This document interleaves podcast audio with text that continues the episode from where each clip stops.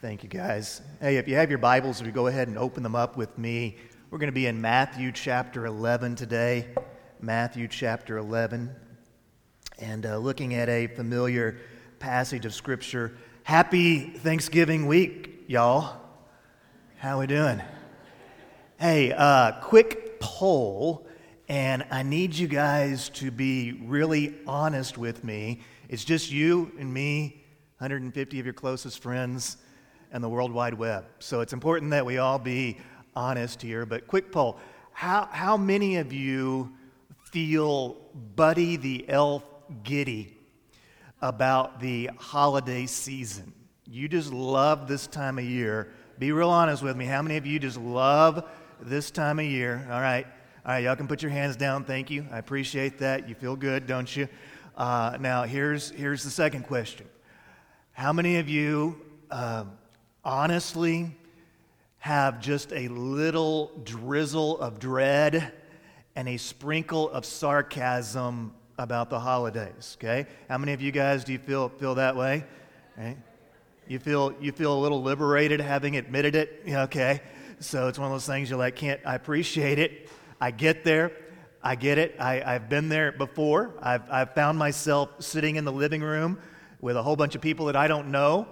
15 different men watching the Dallas Cowboy game, five of them who think they should have been NFL coaches yelling at the TV while Uncle Joe kind of naps on your shoulder because of the turkey and all this, and you're kind of pushing him off, and he keep you, you know. So we've we've all been in that situation that was just a little bit awkward. We all have that aunt who thinks that she's great with desserts, and so she bakes something and insists that you try it. And whenever you eat it, it's like it's been baked in an easy bake oven, and you're like, ooh, you know, maybe you should have turned up the light bulb or something like that.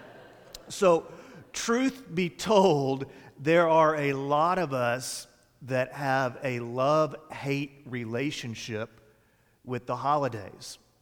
And there's some good reasons why we, we struggle in these ways. Sometimes it's because we're going through grief, we're going through loss, and so we're dealing with our own emotions. But one of the main reasons why many of us struggle with this time of year is because of our relationship with expectations. Our relationship with expectation, expectations. Thanksgiving Christmas, New Year's, the holiday season. They should be a time when we feel really connected. This should be a time when we feel really connected to the people that we love the most in life, the people that we call family. And they're also holidays, holy days. They are times where we should feel connected to God. They are intended to be a time where you can exhale, take a break, enjoy some physical rest, and also enjoy some spiritual rest. But sadly, that doesn't happen for many of us. Instead of rest, we feel stressed. So let me set some expectations for the sermon this morning. On Sundays, I usually preach about 30 minutes, so plan your naps accordingly okay? That's a good expectation for you. Secondly, we will always open the Bible, talk about a scripture, talk about what it meant in the Bible, and then try to apply that to life. That's one of the things that we do in church. We open the Bible. I encourage you to bring your Bible so that you can follow along and make notes if you would like to as well. Thirdly, rarely can we solve all the problems and fix everything in 30 minutes. But I do want to share with you today a great passage of Scripture. This was a passage of Scripture that has shaped my heart over the years. It was one that we talked about last week at our grief workshop, and it was very uh, meaningful to everybody that was there in the room. And I believe that this Scripture can really help you as you try to manage expectations and strive to find the rest that I think God wants for you this holiday season. So open your Bibles, look with me, Matthew chapter 11, verse 28.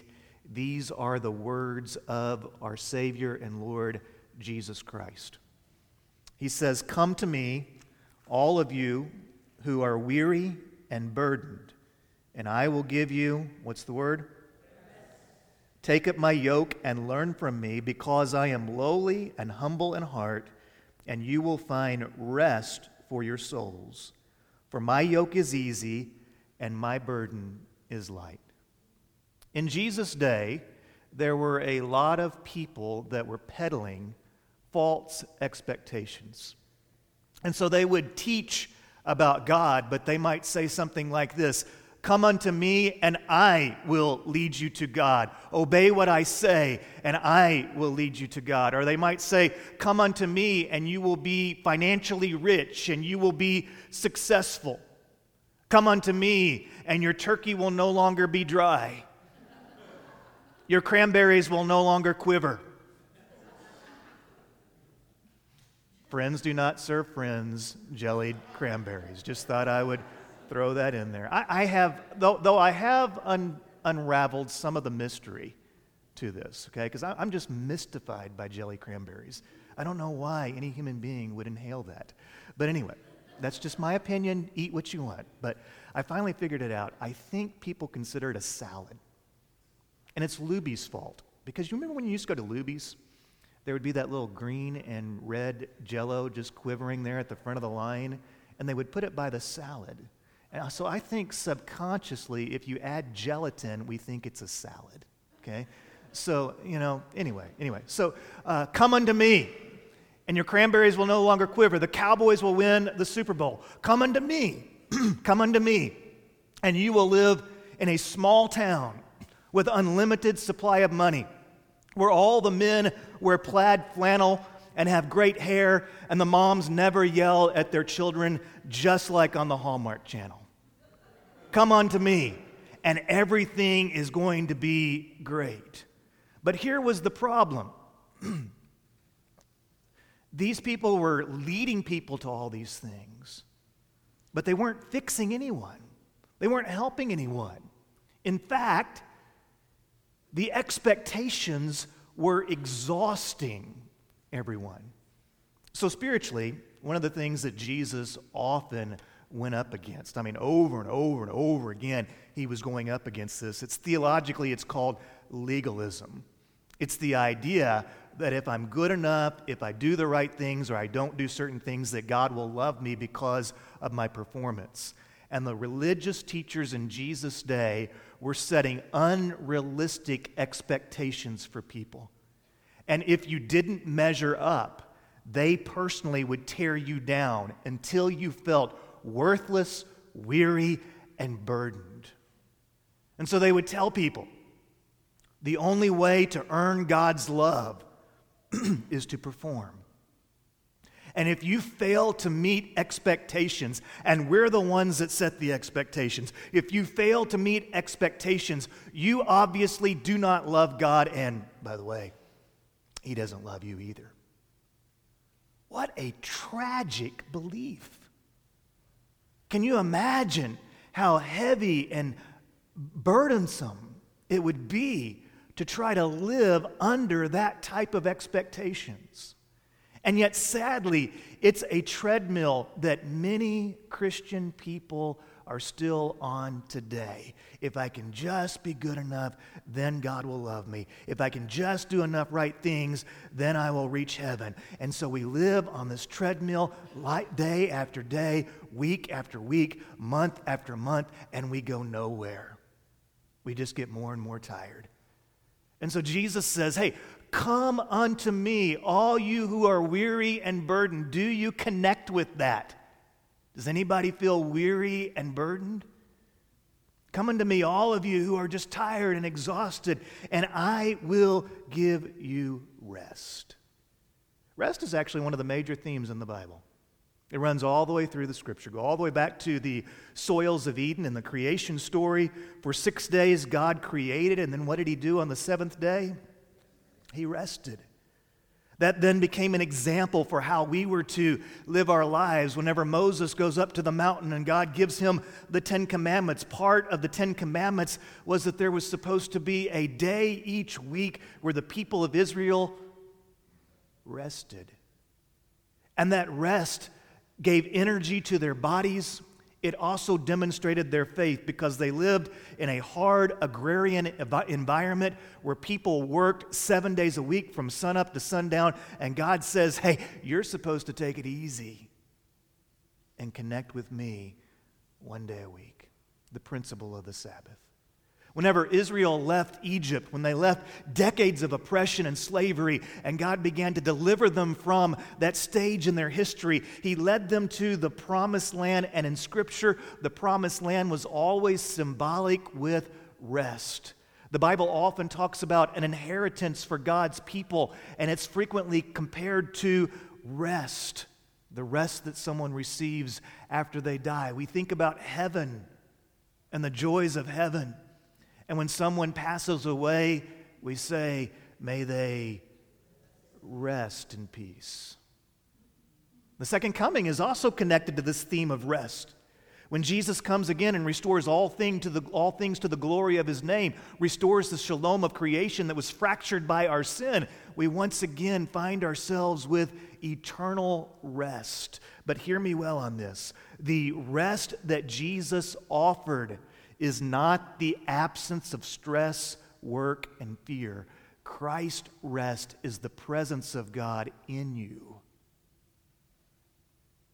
that replaces the stress with faith, your work with meaning, and your fear with hope. And so Jesus says, Listen, what I am offering you is different. I'm offering you something that is different than what everybody else is trying to sell you. I'm offering you rest, true rest that's within you. Verse 29 Take up my yoke and learn from me. Take up my yoke and learn from me. Now, someone in the room quietly is thinking this Why is Jesus talking about eggs? What do eggs have to do with rest? Now, don't confuse yoke with yolk, okay? Yolk. A yoke is a wooden beam that farmers, particularly pre John Deere, would put across two animals that would connect those two animals so that they could work together. It was important that animals not be unevenly yoked, because if they were, it would cause wounds in one of the animals. That yoke would allow the farmer to have control over the animals, but it would also disperse the work, disperse the load, so that the animals could get more done. It was designed to help them to work together. But it was also not a symbol of rest. Anybody ever farmed? Have a daddy who's a farmer, grandpa that's a farmer? Surely that. Okay? Farming is hard work, right? Now, a yoke was also used by the Roman army. Now, a lot of you that grew up in church, you may never have heard this one before. Whenever they defeated an army, they would set up there in their camp three spears, two in the ground and one above it. And they called that a yoke. And they would take the defeated army and they would make them march underneath the yoke. It was a method used to humiliate the defeated army and also to show that they were subservient to Roman power at that time. So Jesus is saying here there are a lot of people weighing you down with a theology of performance, with politics of imperialism, but I want to free you. I want to free you to God's gift of grace.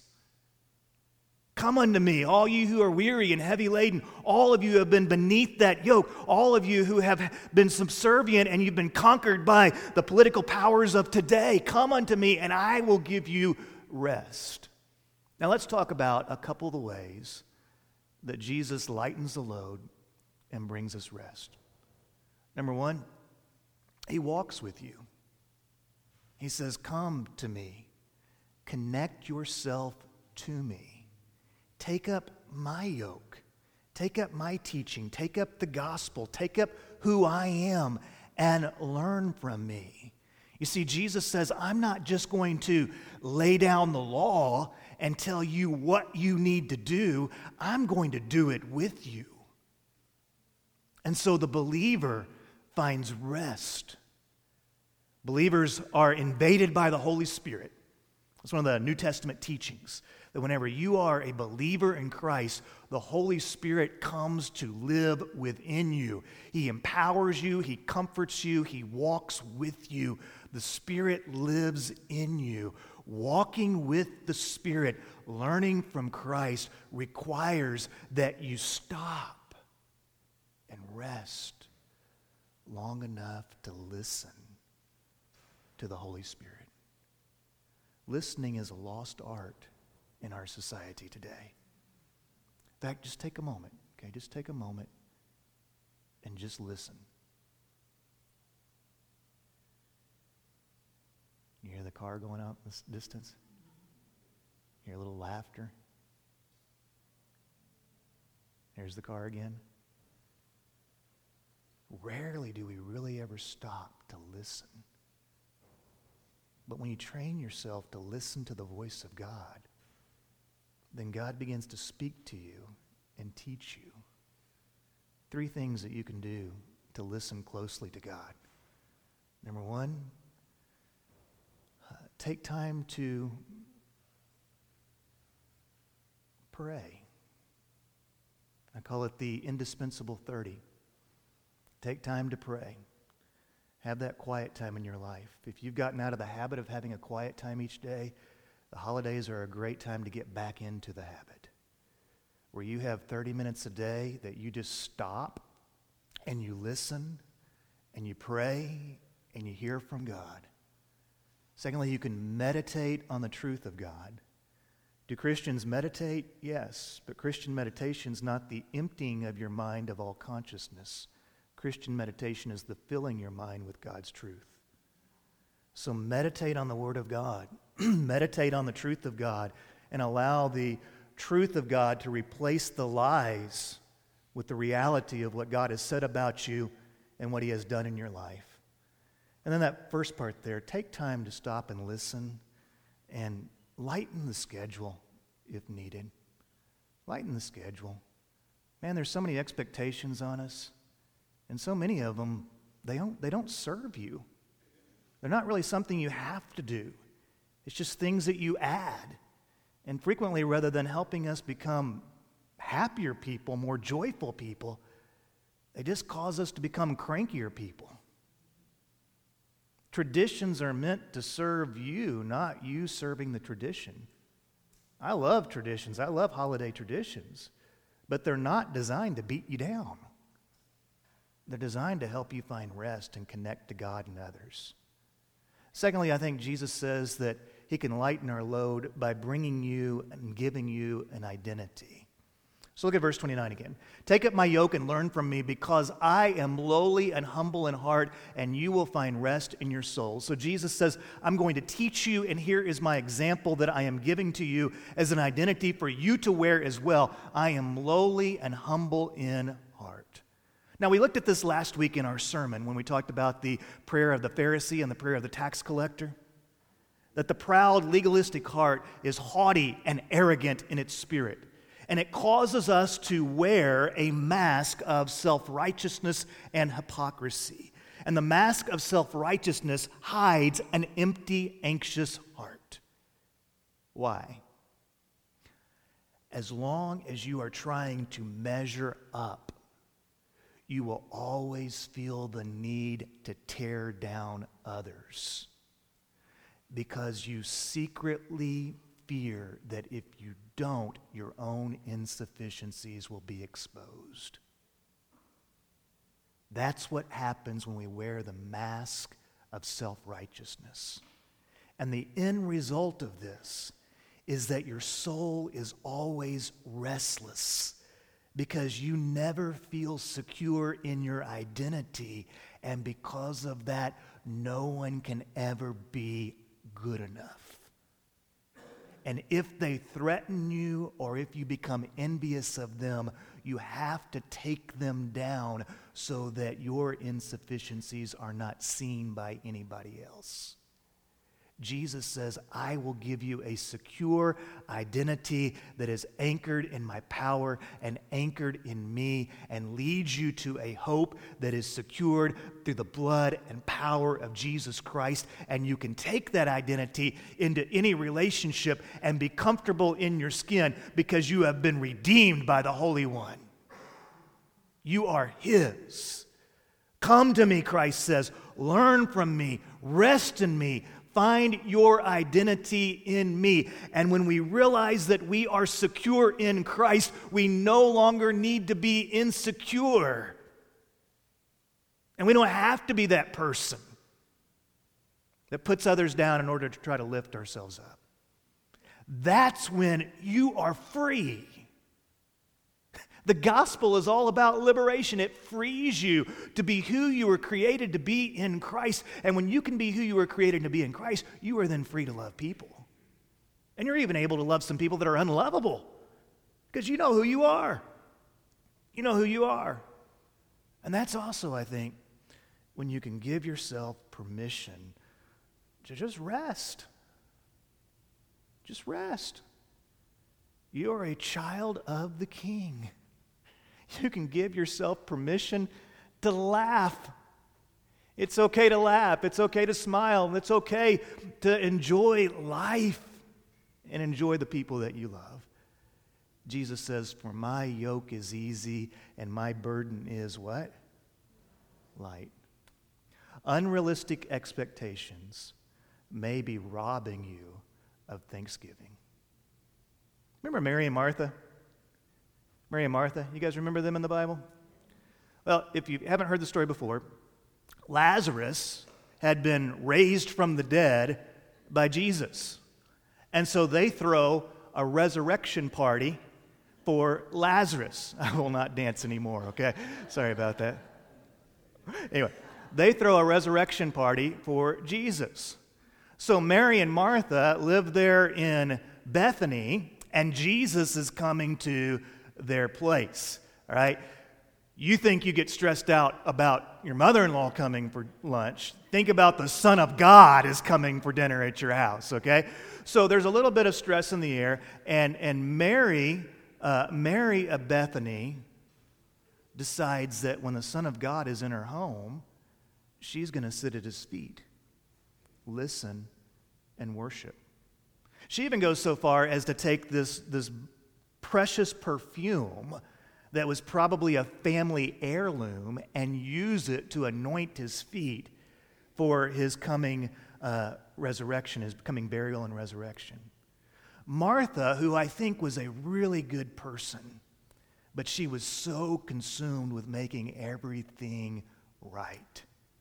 She was kind of like the original Martha Stewart without the jail time, right?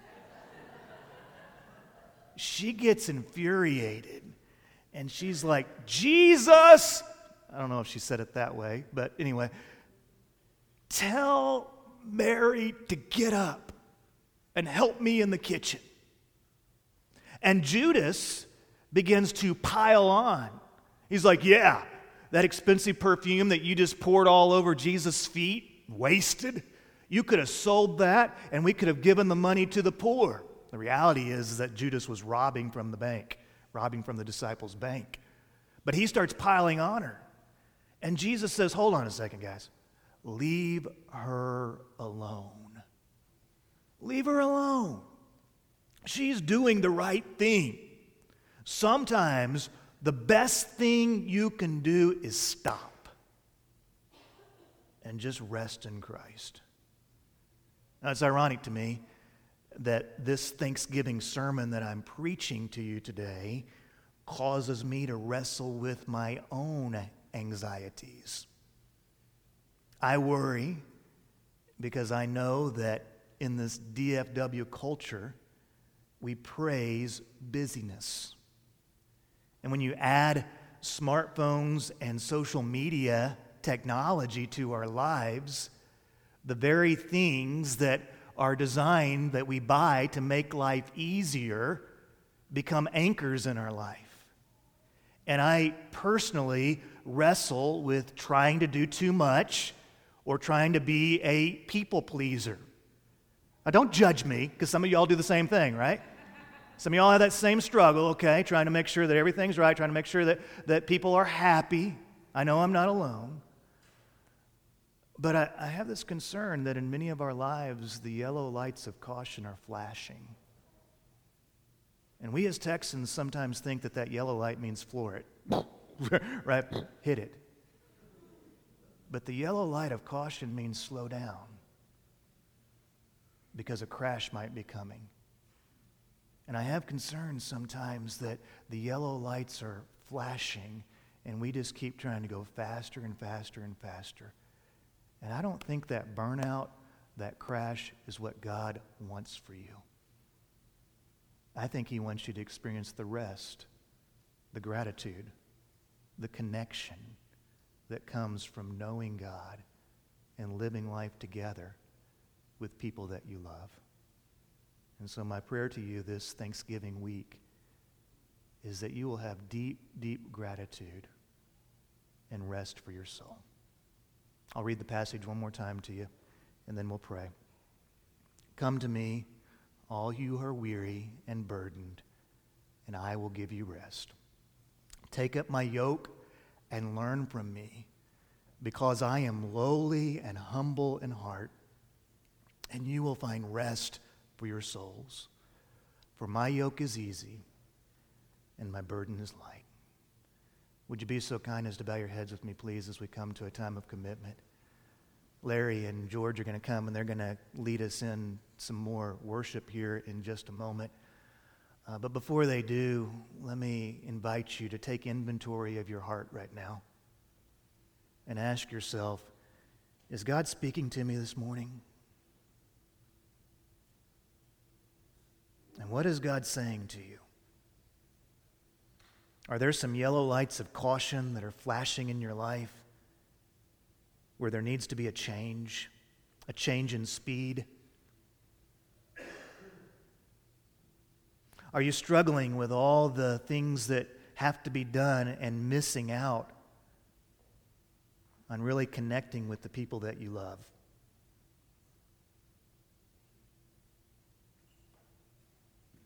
Are you missing out on gratitude and giving in the midst of Thanksgiving. Let's purpose within our heart right now that in this holiday season, we're going to seek to find the rest that Jesus invites us to. Friend, if there's never been that time in your life where you've trusted in Christ, I invite you to make this your moment. Just call out to God and give Him your heart. You might say, Heavenly Father, I'm a sinner and I turn from those sins and I place my faith in Jesus Christ and I ask you to save me. And if this is your moment of salvation, I would invite you to pray that prayer through the powerful name of Christ. Let me know. I'll be here at the front during this next song. I'll be here after the service. If for whatever reason you can't find me, Find somebody in your life that you know walks with the Lord and tell them, I took that step today. Father, I pray for these dear people that I love, that I live life with, that you might give us rest and gratitude in this holiday season. And I ask, Lord, that if you see fit to allow us to go into 2022, that we might look back upon these final weeks of 2021 and say, uh, God got a hold of my heart, He got a hold of my attention, and He brought rest to my soul and strength to my spirit. Bring us your energy, Lord, the energy that comes from above.